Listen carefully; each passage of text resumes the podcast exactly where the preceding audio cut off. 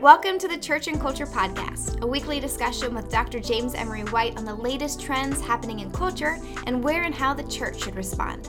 Jim is the founding and senior pastor of Mecklenburg Community Church in Charlotte, North Carolina, president of Serious Times, a ministry devoted to exploring the intersection of faith and culture, former professor of theology and culture at Gordon Conwell Theological Seminary, where he also served as their fourth president, and the author of more than 20 books.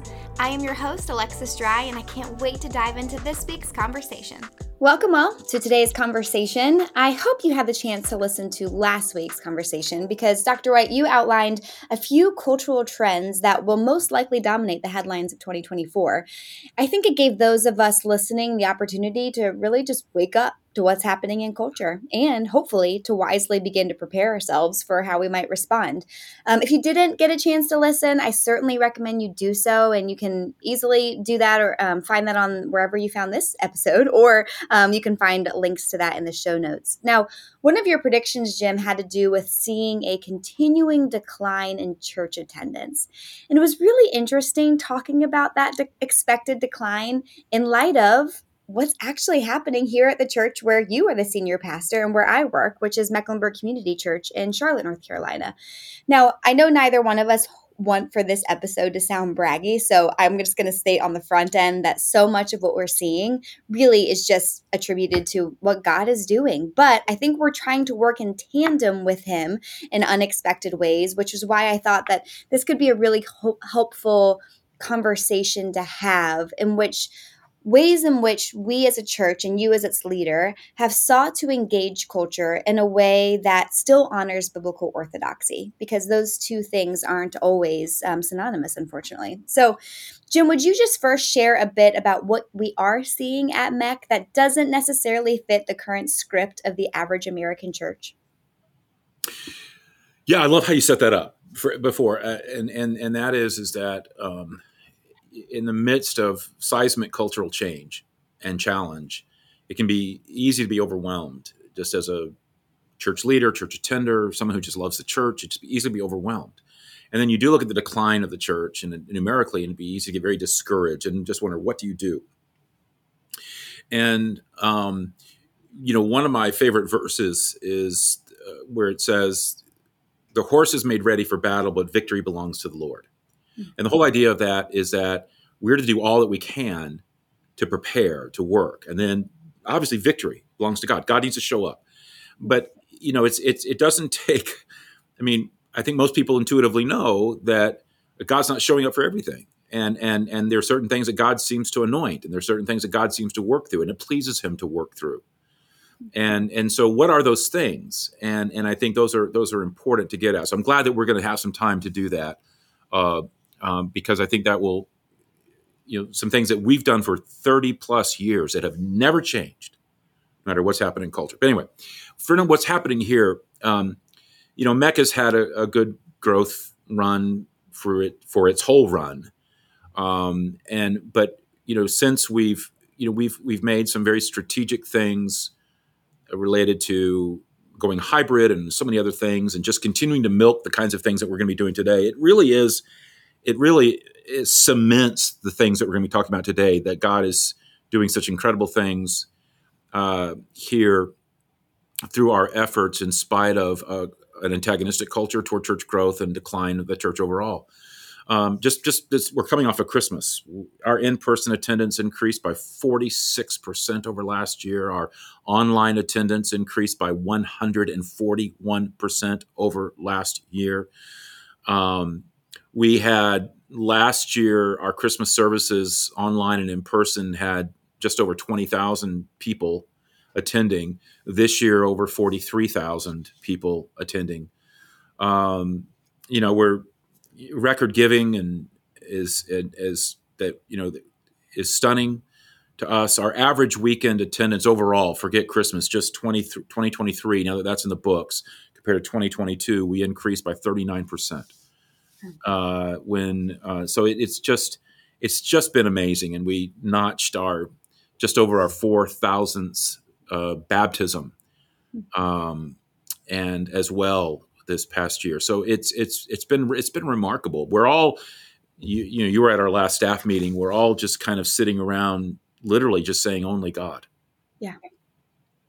Well, I really like the way that you have talked about this at MEC, and you mentioned that last staff meeting in terms of not as much like here, are, here are the things that we're doing necessarily in terms of practice, but rather you framed it as here are six transcendent values that have defined our church since day one. And so I want to walk through those because, first of all, they're just really powerful in and of themselves, but also because I'd love to hear our listener, I, I'd love for our listeners to hear how you've continued to update the methodology of those values in order to continuously stay in sync with culture. So let's start with the first one, which is children matter.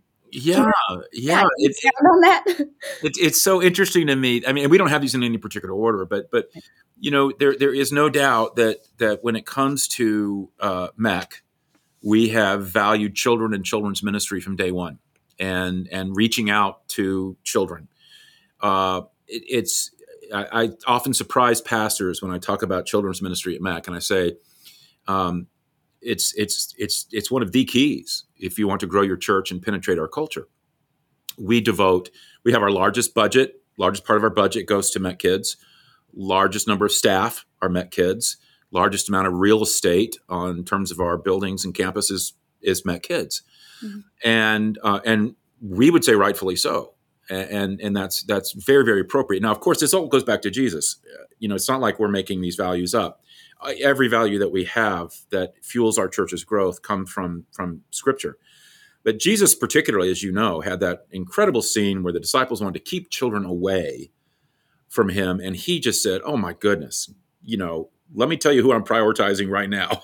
you know, you let those kids come." And he blessed them and held them and spent time with them. And it was such a beautiful scene where he made it very, very clear how much these children matter to God and it was a priority to him.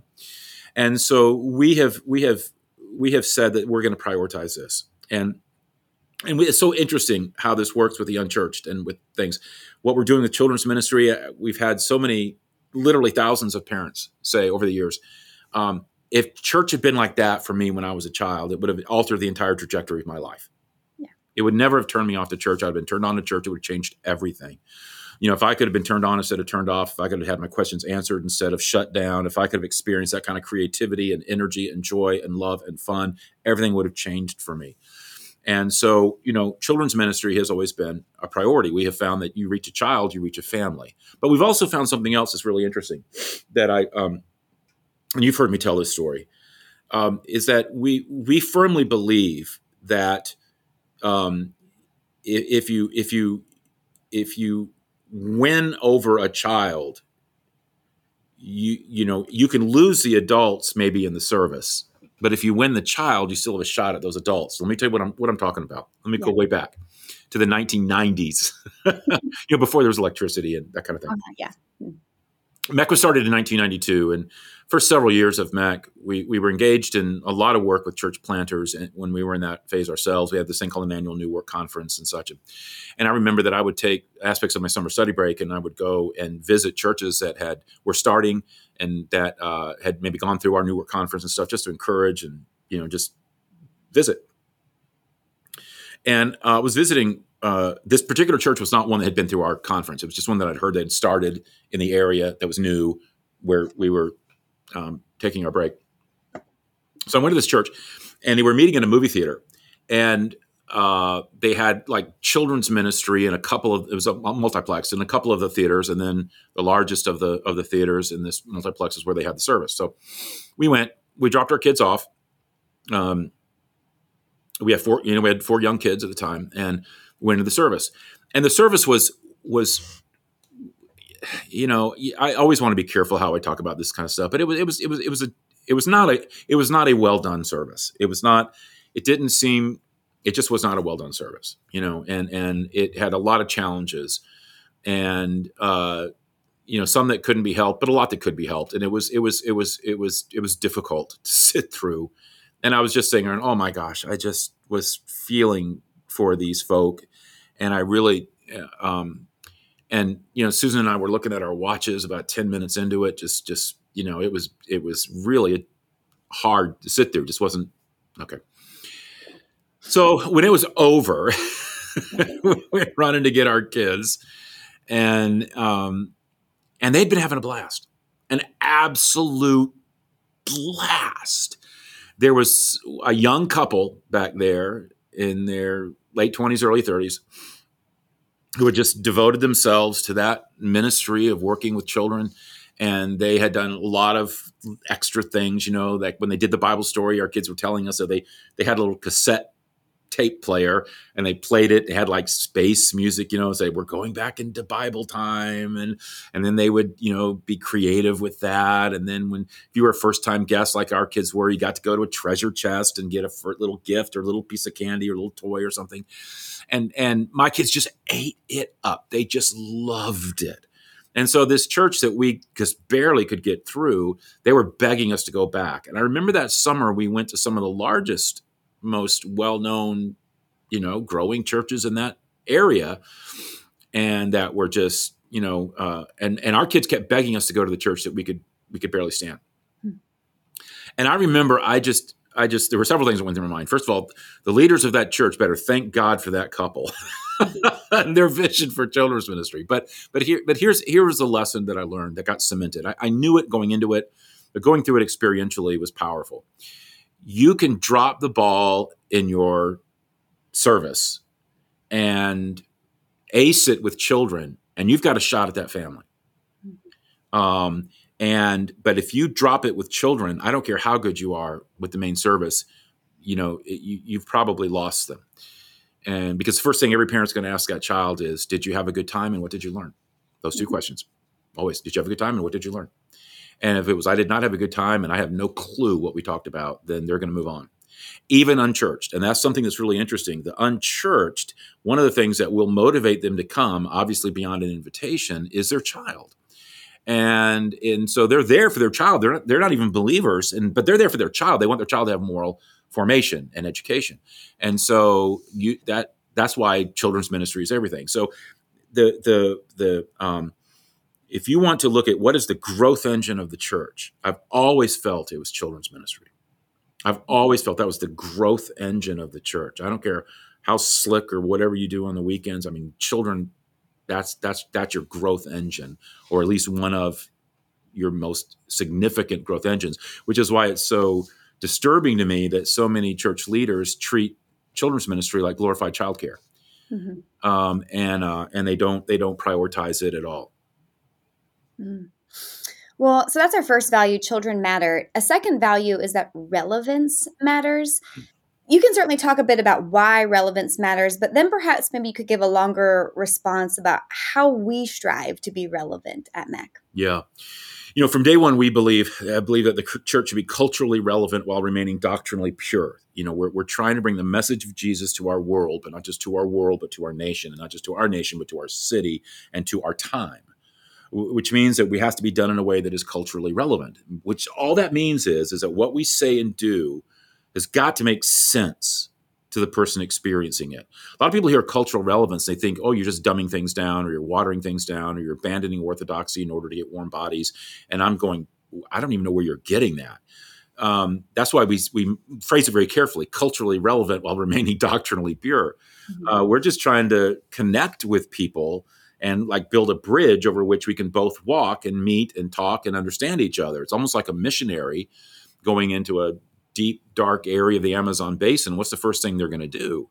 They're going to um, they're going to master the language and and translate the scriptures into that language and they're going to look at indigenous musical forms and how they dress and various things like that and they're going to they're going to study that culture so that they can bring the gospel to that culture and building bridges through that culture. That's all that this means. And of course, the greatest missiologist, arguably, who's ever lived, um, uh, said the same thing. He said, I become all things to all people so that all possible means I might save some. And that's obviously the Apostle Paul. And that's been in our DNA from the beginning. We believe that the message of the Christian faith is timeless and unchanging, but the method of communicating that message must change according to the language, culture, and background of the audience, musically, visually, stylistically, and experientially.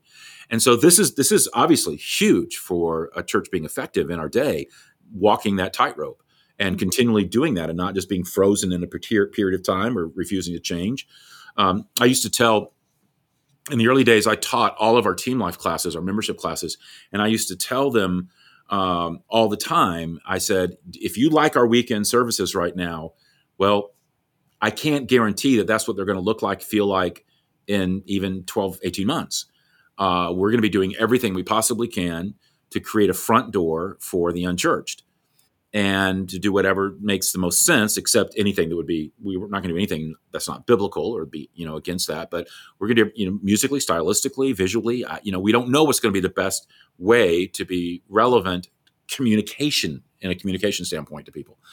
And I said, so I don't even know. I'm not even sure that the weekend services are, are still going to be the front door.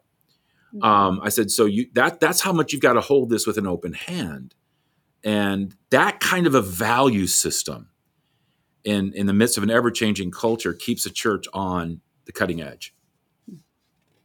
Yeah.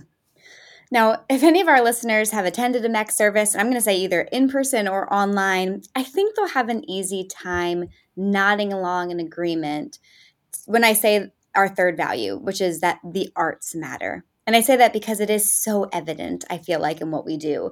Now, I'm particularly interested in hearing you talk about the why behind this value, specifically in light of the value of relevance that you just explained. Yeah, yeah. I mean, we we really do. I, I mean, for me, it, it's it it. You know, I'll, I'll speak very personally. Um, the arts have always touched my life and touched my heart. Music, theater, dance, um, it just film, um, and and it's been very powerful. And I always understood it as a powerful medium. And there was a part of me that was a bit of an artist, and, and so was drawn to it. But it, it was from an aesthetic standpoint, it was very very powerful, very effective. And then over the history of the church, the church used to be the patron of the arts, and and the church was was was who supported. Uh, painting and the writing of music and sculpture and, and massively beautiful uh, works of architecture and, and so much more. The arts were celebrated, but somewhere along the line, and and largely through the Reformation, and, and let's be honest, I mean, there's a lot of wonderful things that came out of, out of the Reformation, but uh, I, you know, I once heard a church history uh, uh, specialist, a professor of church history, say um, some aspects of the Reformation reduced the church to four walls and a Bible. Mm-hmm. Threw away art, threw away architecture, threw away music, threw away everything and um, so you know I, I I've kind of wanted to be a bit of a of a person who wanted to fight for uh, recapturing the arts for the life of the church. And biblically, this isn't just an historic thing. Biblically, and and you know this, uh, when the people of Israel were called to to build the tabernacle and start building places of worship, um, and the Ark of the Covenant and everything else that was associated with, with worshiping life of the people, um, God told Moses very specifically, okay, pull together the artists. Mm-hmm. I have spirit anointed them. I've, I've gifted them. Uh, you know, that was for a reason. So let's get the artists, let's get the craftsmen together. You can read all about this in, in Exodus. And, and uh, God looked to artists from the very beginning to and inspired artists for his work. And they had professional musicians and, and, and, and as a part of the life of the church. And so when people start kind of looking down on churches or even larger churches that spend effort on arts or music or whatever, or hire people and equip people with these gifts. I want to say, well, you know, it's not like we're making this up. We're just being a patron of the arts, and and so um, you know, God gave music and musicians to the life of the people. Most of the psalms in the Bible are lyrics to songs, and on and on it goes. God made us to enjoy and respond to art. But again, when, when talking about church growth, the, the arts are ways of building one of the most powerful bridges possible to unchurched people because um, it's it's it's the common language. Mm-hmm. Um, it may not be stained glass today, but it's YouTube, and so it's film and, and, it's music, and these are universal languages that communicate. I remember I was in the uh, one of our chat rooms recently, and I um, somebody said there was a song going on and being performed, and uh, I think almost everybody on stage, including the people who were singing, were all volunteers at Meck. We don't have a, you know, we a lot of churches hire all their stuff. We don't do that. We we use volunteers and um and um but uh I remember they wrote in the chat room. They said, "I may not believe what they're singing, but I believe that they believe what they're singing." Hmm. I remember I went to some folks on our online campus. I said, "So is that like? Do you hear that?" They said, "We hear that all the time," hmm. and the power of this. I, I just think it's so powerful because, it, and this is not original with me. I don't know where I first heard this, but it's not original with me. Um, it's it, but the, but the idea is that the arts are able to sneak past the defenses of the heart, and so uh, I, I just think that that's that's that's very powerful. Yes, agreed. Yeah, I'm in the online campus quite a bit, and I I can testify to how often that comes up, or just um, not even the authenticity of those performing the arts, but just being so grateful to see a church care about it or mm. try things stylistically and just yeah, it just feels really in tune. I, I, know, I'm, I'm, it's funny. I, I mean, I get energized talking about this kind of stuff, but it, what I remember, um, there was a, a, lovely, lovely young woman, and her husband and children came to the church, and they met Christ here, and and and were baptized here, and and and and I remember she wrote to me, and I think she actually posted this on social media as well. But she she said, "I I am so grateful that not only did I come to Christ and my marriage got saved and I got saved, you know, but she said I remember she said and and and that I could take my my my love for dance and my you know what God's allowed me to do with dance and and and I can throw that into the life and mission of the church and she did we we um, before she moved, she had to relocate. Um, and uh, but she she, you know, was instrumental in doing some of the most amazing dance interpretive things to songs that were just I mean people were just like wrecks at the end as she just interpreted songs through dance and it was just so powerful just and and you know and so here was someone who had this incredible gift that God had given it was so powerful in reaching out to people and how what how terrible it would be that if someone like that didn't even have an outlet for the cause of Christ. Mm. So true. Now, while the, the value of the arts mattering may not land in the top six values of the average church. I think the next one would, and that's that unity matters. And that, I don't think any church would disagree with that. I think most churches would say, oh, yes, we seek to have a unified church. I'm not sure that all churches realize the cultural impact of disunity. So, what would you like to say about this one? I don't think it's a value at all mm. for most churches. And I say that, and I say that with grief. I, I think this is one of those where I, I, when people look at the six that we're going to be talking about, the five or six that we're going to talk about as you lead us through them, I think they're going to say, "Well, yeah, well, yeah, well, yeah." That's ours. That's ours. That's ours too. No, the, the, the, so what separates churches is that those churches that have this rhetoric and those churches that have it as reality. Yeah. Um, of course, nobody's going to say, "Yeah, we we don't care about unity. We're mean as sin and proud of it. you know, we divide every chance we have, and you mm-hmm. know, we're the 14th Baptist Church. We started off as First Baptist Church, but now we're 14th Baptist Church. You know, uh, no, no, no, no. But but so let's talk about what this means, at least for us, because um, it's essential. It's essential to this place, and from day one, we've made this value something that we strive for and work for and, and care about passionately. Um, we believe that loving relationships should permeate every aspect of the life of the church. That's the bottom line. And we don't just believe it, we practice it and one of the reasons that this is so big, it's not just because it's biblical. I can talk about that here in a minute. But again, speaking personally, I have been as wounded, if not more so, by than anybody by the pain that can be inflicted on people by people, particularly within the wider church world. I've seen division and discord and slander and power plays and and it's just it's just awful. I've seen people assume the worst of others and make accusations and shoot the wounded. Uh, this value simply says not here. Not here. You know, not on our watch. Uh, instead, we're going to do everything in our power to relate to each other lovingly and truthfully and compassionately and, and graciously. And when there is conflict or t- tension, not if, when there is conflict or tension, stress, or misunderstanding, we're going to tackle it head on within the context of love. Uh, we won't be equally close to one another. This is not about every bu- person being your best buddy. There's going to be some people you might be a little allergic to. Um, but we can still be loving in our spirit and gracious in our hearts. And as I have said for so many years, and fiercely loyal to each other. Uh, we want to always take the high road. We want to give the other person the benefit of the doubt instead of being eager to be suspicious, wounded, or offended. Um, that spirit matters. It is so compelling. This is what draws people in and makes them want to find out more about this Jesus. And and and when people say you mean unity is like a church growth issue for you, it's not just a value, it's not just biblical, it's not just theological truism. You know, you're you're, you're passionate about it for for also for church growth. Oh my gosh. Have you not read John 17? Mm-hmm. You know, the the the tail end of of Jesus' high priestly prayer where, you know, he he prays so passionately that oh he just says oh may you be one as i and the father are one and if you can pull off unity if you can pull off relational unity we're not talking about unanimity or or you know that kind of we're talking about relational unity if you can love one another then they'll know that I am who I said I am. They'll know the truth of the gospel. They'll believe it. They'll be drawn to it because this is the one thing the world does not have.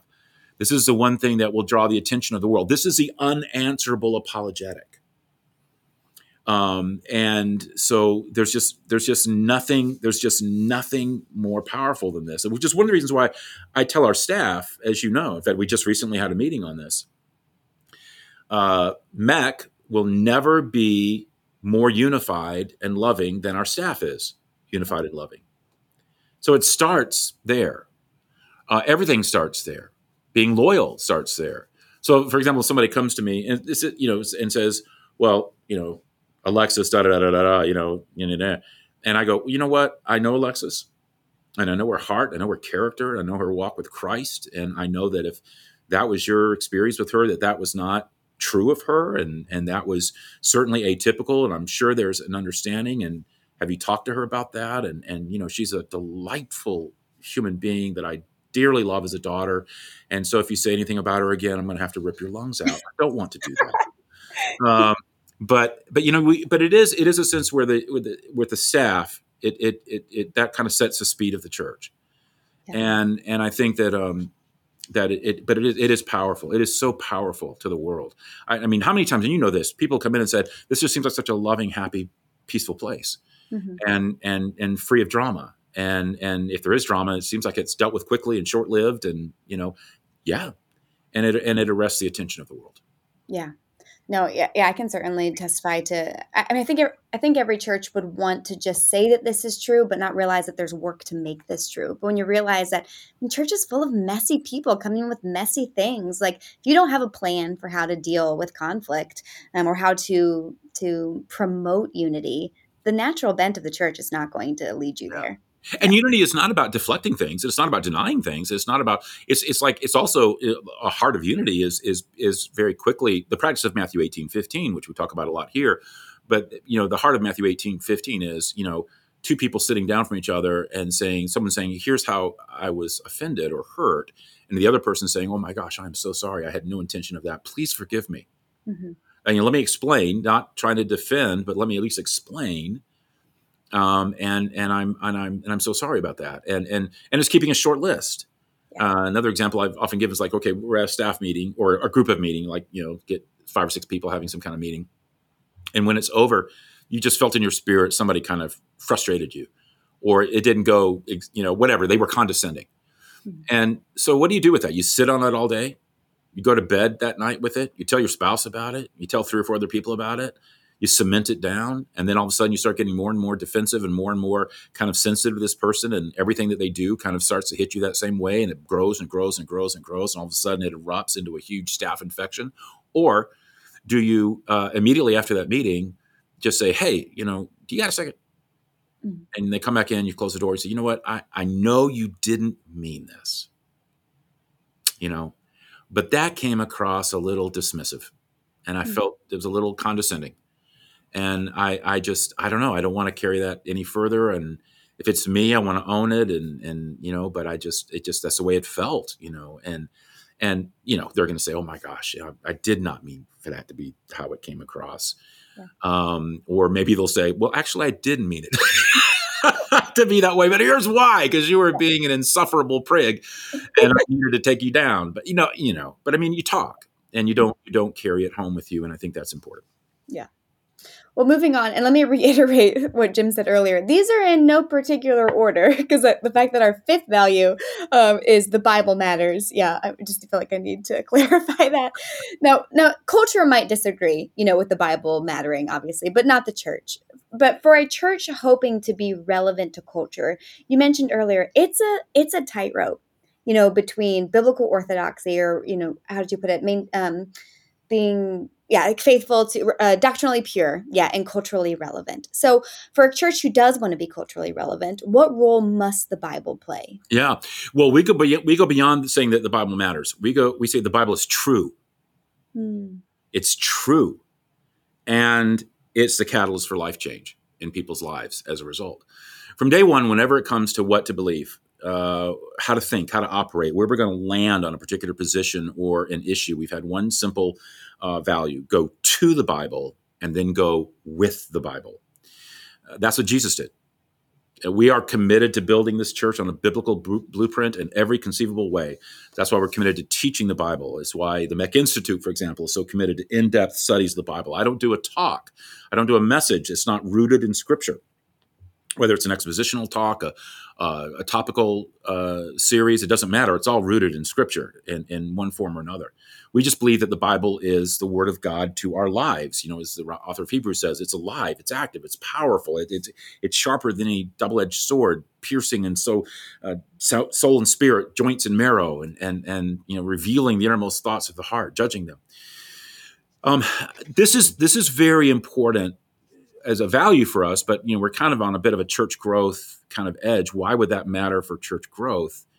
And and I'll give you a couple three reasons. One, there was a massive sociological study that was done um, back in the nineteen uh, seventies, I believe, and and I remember the title of the book of the sociological study was "Why Conservative Churches Are Growing," and and it was a look at conservative churches or you know churches that were upholding the inspiration authority of scripture and certain mainstream churches that had abandoned that uh, or pay, playing fast and loose with that and it was showing that conservative churches were growing and, and churches that weren't uh, upholding the bible were, were in decline I, that, I think that sociological study would hold up today. I think it's, if anything, it's just that it's just prescient.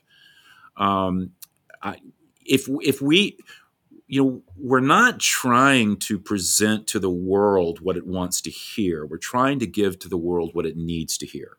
And we're trying to do it in winsome and compelling and engaging ways that are culturally relevant, but again, as you said, doctrinally pure. The Bible is true, and there's things that are non negotiable, and the Bible says, may not be popular, but that's where the challenge is for those who want to have both a prophetic and an evangelistic voice combined. You want to be prophetic, but you also want to be evangelistic. And so you're presenting it without watering it down. If we don't present the truth of Scripture, if we don't present the full counsel of God, if we don't present the gospel raw and unfiltered, then we have nothing to offer the world that it does not already have. And I'll tell you right now that if you have nothing to offer the world that it does not already have, how can you expect to attract people? Like, what, what are you attracting them with? Um, and so I, I think this is absolutely key. There's a there's a, a, a leftward drift I think that is happening in our world today um, within the church, and I think it's just a death blow. And um, and I, I think that um, it's a mistake for churches and church leaders to feel like the way to grow is to tickle the ears, mm-hmm. you know, bury the hard truths, you know, water down scripture, capitulate to cultural ethics as opposed to biblical ethics, and you know, if we have certainly not done that on any issue, on any matter. And we're growing faster than ever. And here's here's culture getting more and more and more decisively removed from the Christian world. You know, we're in a post-Christian culture moving further and further away, and we're growing faster and reaching more lost people than ever. Over 70% of our growth coming from the unchurched. And and yet we're serving it up. You know, we're serving it up. I, there was a guy in the chat room the other day. I, I, it's fascinating that they sent me the, the, the thing on. He was part of a, a group of. Uh, there were some kind of watch party at. I can't remember if it was a pub or a Starbucks or a brewery, but they were they were welcome to Meck World, right? Yeah. But they were they were they were watching. They, they were kind of gotten hooked on on the service, and most of them weren't Christians. And um, and uh, I was uh, in in the talk. He he commented. He says, "You know, here he goes." And sometimes we ask ourselves, "Why do we keep coming back for this?" Mm. And all we can say is is that it's stuff we've never heard before. We've never heard put this way before, and it's arresting and and it's just it's just served up stiff. Mm-hmm. Not in a you know harsh way, but just like it's like you know they know they're going to hear things they don't agree with, mm-hmm. but yet they're attracted to that mm-hmm. at the same time. So I think that if we can just do that in a way that's winsome and compelling, as I've often said, the prophetic voice with the evangelistic voice. If you have the prophetic voice but not the evangelistic voice, that's just going to come across as judgmental. If you have the evangelistic voice without the prophetic, it's often you know grace without truth. And so it, you you need both combined. Um, but what you don't want to do is water anything down. So I, I, I do think that this this really sets us apart, and um, and I think it's it's a, it's obviously a huge defining characteristic of our church. Oh, for sure. And I think it goes hand in hand with our final value, which I'll let you talk about, which is lo- lost people matter. Because I mean, I think they go so hand in hand because it's one thing, as you mentioned, to to to deliver the truth of the Bible, but if it's divorced from the practice of living that out i mean that's i think that's more unattractive than than anything. And i see that all the time in chat of people on the online campus saying i don't know that i'm ready to believe what you're saying yet but i 100% believe that you care about me. Yeah yeah. And so how might someone who attends Meck for the first time for example experience this value of lost people matter? Well they're recognized I mean, they're, they're, I mean, it's like, like we, we acknowledge that you're there and we, and we value you and we, we, we don't belittle you or condescend to you. And, and, and, and we, we, we, you know, we, you're, you're, you know, you're identified in the best way, not like raise your hand, we'll put a big red visitor tag on you. I mean, it's like we acknowledge that you're there and all that we say and all that we do. Um, and we value you and, and, and we celebrate your presence. I mean, I mean, I, is there a talk that I give? I think on any given week where I don't say, now to those of you who are not Christ followers, to those of you who don't believe in God or you're still tire kicking these things, here's how this, here's how you might want to be processing this. I mean, it's, it's just such a natural part of our DNA. But but let me talk about this value because this is, you know, we could do 5,000 podcasts on Lost People Matter to God and you wouldn't be able to silence me on, on going on and on and on about it. But let me just keep it to this. There isn't a single church on this planet Christian church that wouldn't say lost people matter to God. Jesus came to save sinners, and the church is supposed to be evangelistic, and we're supposed to re- be reaching people for Jesus. Everybody would say that. The breakdown is are you willing to flesh out that value and do what it takes to reach people? And then that's where the wheels just come off of that, where it comes to fleshing it out. I a couple of quick. I was talking. I was speaking at a conference. I don't know several months ago, and um and I'll try to say this in a way that protects the innocent. But I was I was at this conference and and um, the host pastor was telling me how he was really wanting to put a couple of screens on either side of the front stage for um, those who might come who don't have scripture, who don't have a Bible and may not know where to turn in a Bible, even if we were to give them a Bible. You know, it's awkward. You know, turn to page whatever, turn to Exodus. What, what is that? So he wanted to put scriptures on the screen for those that were coming from an unchurched background, and also because they had older hymnals and they didn't have money for new hymnals, they wanted to be able to put lyrics to songs so they could have some newer music that they felt was you know really good, strong music.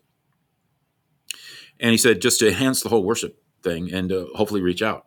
And he pitched it to his church, you know, like to do it in the name of, of outreach. Now, that may sound really tame to most, a lot of churches, a couple of screens to enhance things. But in his church uh, polity, they had to vote.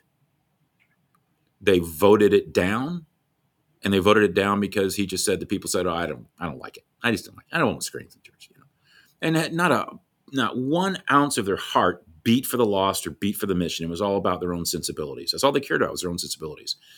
And you see this all over the place with churches. You know, I'm not going to park there. I don't like that music, or that's too loud. That's not good for me. I don't want to move.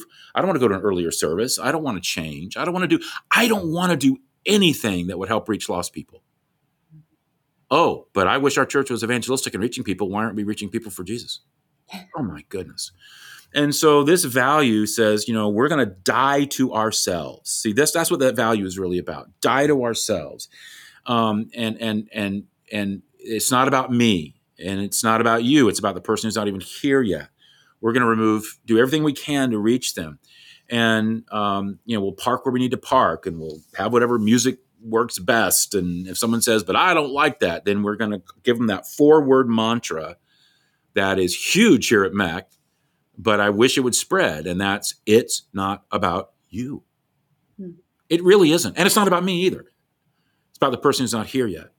Um, and and you know, if somebody comes to Meck and says, "Well, I don't like this, I don't like that," and what they're really saying is, "I want a church that's going to revolve around me. I want a church that's going to revolve around me as the already convinced and all of my wants and needs and desires. I want the worship experience, the the every everything about the church. I want it to be about me. I don't want anything that would uh, not serve me, certainly in the name of reaching others. I, I, no, no, no, no, no, no. And and so it's it's it's this narcissistic church that they're wanting, you know, where they can have all of their needs met and have it revolve around them. And you know, we've just kind of had to lovingly say, you know, if that's what you want, hey, there's seven or eight hundred other churches in Charlotte. Go find one like that. That's not us, and it's never going to be. And you know, we're going to have a towel over our arm and do whatever it takes to die to ourselves to reach lost people. And, um, and yeah, that's that. And that value is, has, has, you know, that really is what fuels growth, where you're turned outward. And it's not just the death to self. I, I, I know we need to wrap this up, but it's not just death to self. It's also a sense of constantly saying, what does how would an unchurched person feel about this how can we reach people like like when we're doing something how would an unchurched person respond to this in other words we're constantly thinking about outreach and and inviting people and everything about the front door we're constantly writing that point and i've been in churches all over the world where they might say oh we're very much after the unchurched. 10 minutes into that service i want to say no you're not. I mean it is so obvious this is for the already convinced. You're not doing anything to even acknowledge that they're here, much less their sensibilities, their background, their knowledge level, the vocabulary, nothing. Uh, their comfort levels, you're not doing anything. And and even if and and, and on, on your website, not doing anything. And there's nothing about even your out even your marketing is so clearly oriented towards somebody who's already convinced. And and I, there's just a a almost like a a, uh, a blindness to to truly having this value break out and take root and make a difference. Yeah. It's kind of like the problem that has always plagued God's people of of wanting people to come into the community but wanting them to become like to change to be a part of the community rather than those in the community looking outward and trying to meet people where they are. So. Oh, this has been so rich. It was rich just a couple days ago when you said this in our staff meeting. It's rich again. So I'm so glad that the, we had the opportunity to do a podcast on this. Um, several things that we talked about um, actually kind of led us into some future podcast episodes that we wanted to dig deeper in. So please continue to listen. Tune in next week. We're going to dive deeper um, into some of these things specifically. But yes, thank you, Jim. Um, and of course, I mean, we just thank God for all the things that he is doing here at Meck. So yeah. Thank you guys for listening. Tune in again next week.